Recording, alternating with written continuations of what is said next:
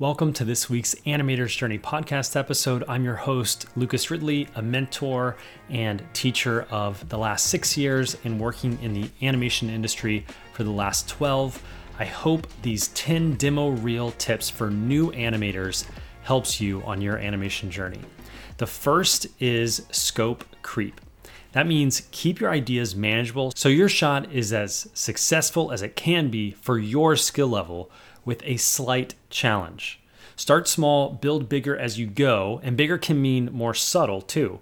This goes for length of shot as well as the amount within a shot. We all get into animation because we love it and we have big ideas, and it can be hard to manage those big ideas when your skills are still developing as a new animator. So try to keep your ideas manageable for your skill set. What you want to show on your demo reel is that you can animate, not that you can't animate big ideas. So you want to rein in those ideas to something manageable for your skill level while also giving yourself a slight challenge. Second, your worst, all right? You'll be judged on your worst work or the worst portion of a shot. Remove anything that stands out as weaker than everything else because they will assume you don't know the difference between your worst work and your best if you're putting all of it on your demo reel. Number three, don't get too attached, meaning, similarly to number two, don't get overly attached to a shot because it was the first thing you did or you spent the most time on it and you can't let it go. If the quality isn't great or you have better work, remove it. Don't get too attached to your work. Fourth, acting. I have a whole podcast episode about this. The number one mistake animators make. If you want to listen to that, go check out that podcast episode. Number four, acting. If your body mechanics aren't great, do not attempt acting shots. Your bad body mechanics will be too distracting and just show you're unable to animate acting shots. So you're not doing yourself any favors by animating acting shots before you're ready. In acting shots, we're dealing with creative choices and performance choices, and we want to have a pretty good grasp of body mechanics before we attempt those because we're going to be trying to show our body mechanic skills as well as our creative and performance decisions as actors, and that's an advanced skill. And these are 10 demo reel tips for new animators. So you shouldn't be attempting acting shots just yet. And you can get work without having acting shots on your demo reel, anyways. So don't get too attached to that idea that you have to have some flashy medium close up shot of someone acting. Number five, body mechanics. Do focus on getting these down first. You've got to have sharpened tools if you want to use them to a high standard. And most of the time it's going to be centered around body mechanics. Most of what we do as animators are rooted and grounded in our world, whether we exaggerate it or not. It needs to be believable. And that foundation comes from knowing body mechanics and all the different ways to apply them in different circumstances. Number six, practice. Not everything you animate needs to be for your demo reel. Not every pass is for a game winning touchdown toss the ball around, play, experiment, then execute.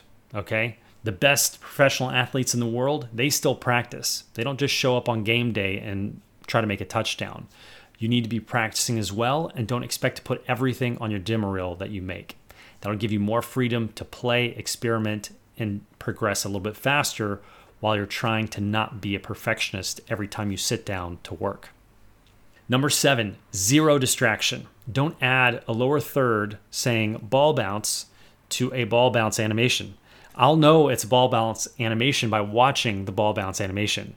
But I could miss that animation if I'm spending my time reading text on the screen that says ball bounce animation. Don't add extra stuff on screen on your demo reel if you don't need it. We don't want any distractions. Number eight, update. Don't do three shots and then think my demo reel is done. Your reel is your best work. You'll get better as you go, so keep updating your reel as you improve and evolve as an animator. By the time you get that third shot done, you're probably a better animator than the first shot you put on your demo reel. So you'll want to keep updating it as you go. Number nine, variety. You don't know what they're hiring for usually. So you want to have some variety on your reel, even if it's all body mechanics. You can show many different circumstances, forces, or dynamics at play in various ways and how you handle it in your animation. Remember, it doesn't always have to be bipedal animation. It could be quadruped animation or flying. when you have a job opportunity pop up on your LinkedIn feed or wherever you look at job openings, you don't want to wait until the last second to try to start animating a shot just for that job opening. That's why it's good to have a bit of variety ready to go so that you have a wider net that you can cast in terms of your job opportunities when they pop up. Because when they pop up, it's going to be too late to animate a whole new brand new demo reel just for that job opportunity. So have a bit of variety in your demo reel. It'll go really far for you. Number 10, finish. Don't start four ideas at once and have four unfinished pieces. Focus on one at a time, take it across the finish line. I didn't mean to rhyme that, but I did. Rinse, repeat that. Okay, don't spend months in polish to the point you forget how to block a shot. Finish a shot and move on, and you want to rinse and repeat this process of going through the entire workflow of an animation shot so that you sharpen your skills and you make progress quicker and don't get too precious about your work so you can quickly evolve from shot to shot. Those are my 10 demo reel tips for beginners. If you want to learn more, please check out animatorsjourney.com where you can get mentored by me from the beginning to the end.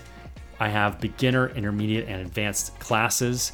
So check those out because I've simplified the journey to becoming a 3D animator. Whether your goal is to work in the animation industry like I do, or create your own short films like I have as well for companies like Lego, you need to learn these skills that are in Animator's Journey courses.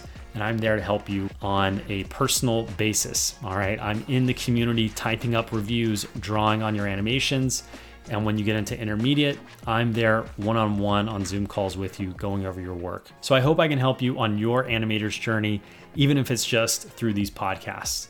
Thanks for listening, and don't forget to subscribe and share these episodes so that other people can benefit from this information too. Thanks for listening.